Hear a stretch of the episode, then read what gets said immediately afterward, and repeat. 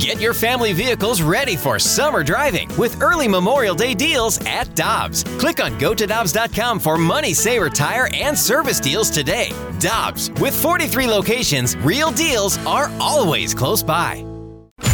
Talking everything St. Louis Blues as we head into the Blues booth. Presented by Boardwalk Hardwood Floors, a proud partner of your St. Louis Blues. Find your perfect new floor at our four convenient locations and online at boardwalkhardwood.com.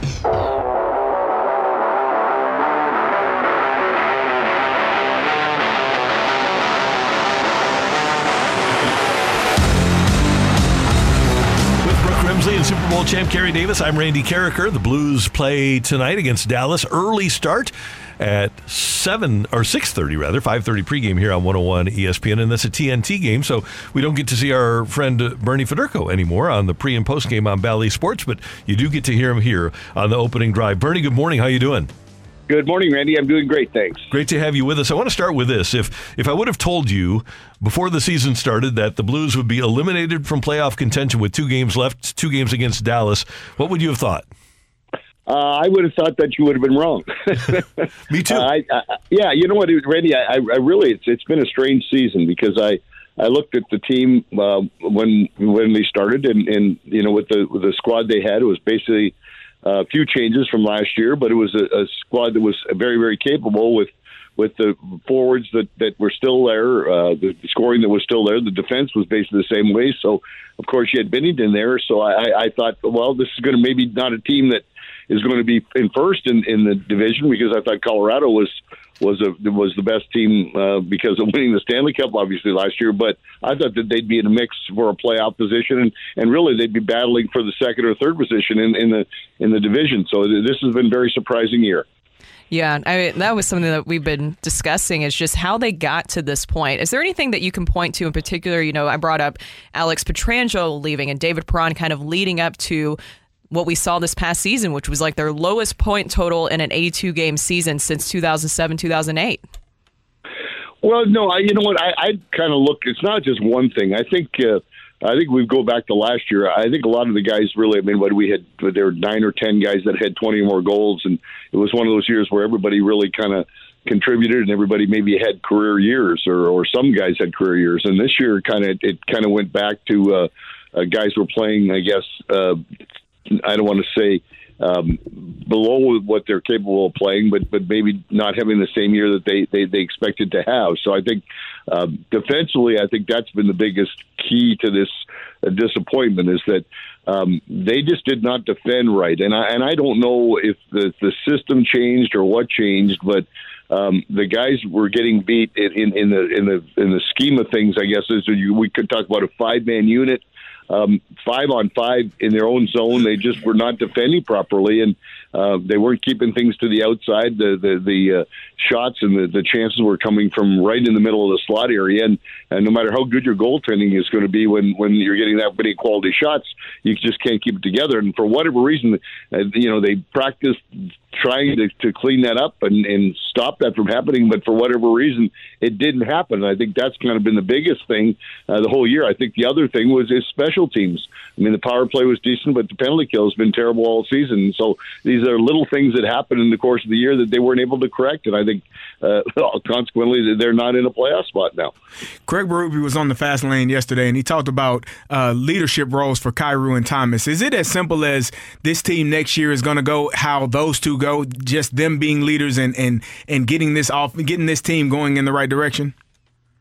I would say, Carey, that it's time. I mean, we talked about this all season long. I mean, once once the trade was made for Ryan O'Reilly and Tarasenko, the, the kind of the older guys that have been around, once they were gone, yes, I, it's time. I mean, there's still some guys that obviously guys like Schenn uh, are still going to be looked at. Parayko, these are the guys that have been here for a long time. But yes, I mean, uh, we see these two guys get the new long-term contracts, so uh, they're the go-to guys. So yes, I mean, they're going to have to learn how to lead this team and, and have the guys. Uh, uh, follow behind them, and, and that's not an easy thing to do. I mean, you you you've got to be leading by example, but you've got to say the right things at the right time, and they're still young guys. They've they've, still got to develop. But yes, uh, it's time for them to, to take the bull by the horns and and say, okay, this is the way we're going to go. And, and and I think that's what the organization is looking for them to do.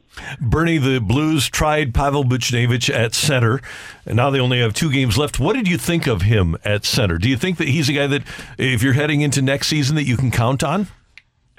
He's the guy you can count on for anything. To be honest with you, I mean, I, I've been very impressed by the way he plays. I mean, ever since he's come over last year from the Rangers, I mean, I, I can't believe the Rangers let him go. For to be honest with you, but um, I think that he probably is more comfortable in in a in a wing position because that's what he's played at this level for the most part. But if they want him to switch over, I think that he he can make that happen. I mean, it's just a matter of changing your mindset a little bit as far as you know, we always talk about the 200 foot game uh, being more consistent on the face-offs. That's things that he's going to have to work on. But uh, he's still a young man. It's not that he's over the hill where he's got he can't learn new tricks. But um, you know that that'll that'll be something that the coaching staff is going to have to really talk with him about. And uh, you know, are the Blues going to be a stronger team with him in the middle?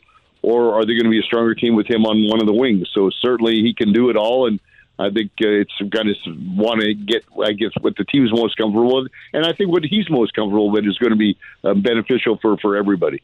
And you talked about too just fixing things defensively and how that was a big issue for the Blues. And that's not a simple answer, but where would you start with fixing things defensively?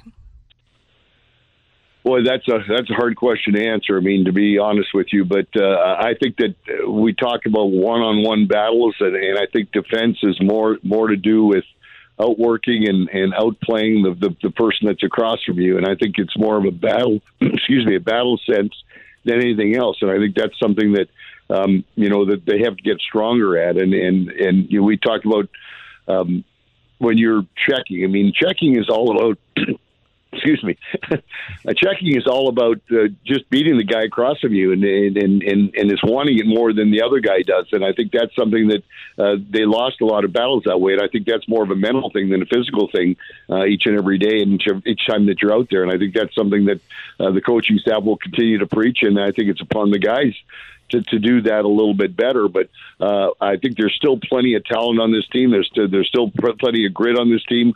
Uh, we know that there's going to be some changes in, in the off season, and uh, whether or not Doug Armstrong is going to use these draft picks as, uh, to, to to maybe trade and, and and bring in some some guys that got a little bit of experience. But I think we're going to see the you know what what what Vrana can do in the future, and and Kapanen, uh, Sammy Blais. I mean, there's there's there's some new pieces that really had only had a a, a small sample uh, with the Blues for the last what four or five weeks now. So I mean, uh, uh, there's going to be some some changes, and I think it's all comes down to training camp, having coming with an attitude and getting everybody back. Okay, this is the system that we play, and everybody's got to play with the system, and I think that's probably the, the, easiest way to get things done. Hall of Famer Bernie Federko, in addition to being a Hall of Fame hockey player, you're a Hall of Fame human being, and we can't thank you enough for joining us every Wednesday during the season. We, th- we thoroughly enjoy these visits. Uh, you bring a lot to the table, and we are looking forward to you being back with us in the opening drive next season. Thanks, you guys. It's always been uh, fun to be with you, and uh, you, it's great what you bring to the people out there. Uh, it's uh, it's it's fun. I know I've got a lot of people that, that tell me that they listen every morning and uh, they love uh, what you guys do. So it's been a, great to be a part of it. And yes, have a great summer, and we'll look forward to a better hockey season next, next year. Absolutely, Bernie Federko, Thank you so much. Take care. Thanks, you guys. Take care. That is Bernie Federko, and he really is. Uh, somebody asked me who was the ho- first hockey player I interviewed. How lucky am I that he was the first oh, hockey player? That's pretty cool. Oh wow! He had come up in the mid '70s. I was. Uh, I was a youngster in uh, the fall of '83, and uh, the folks at KMOX, Lisa Beatty and Bill Connerly, sent me over to the arena. And lo and behold, guy that I had essentially grown up watching mm-hmm. was the first guy I got to interview. And the same guy that we talk to every Wednesday is the same guy that I talked to when he was a player in his prime. He hasn't changed cool. a bit. He's a prince.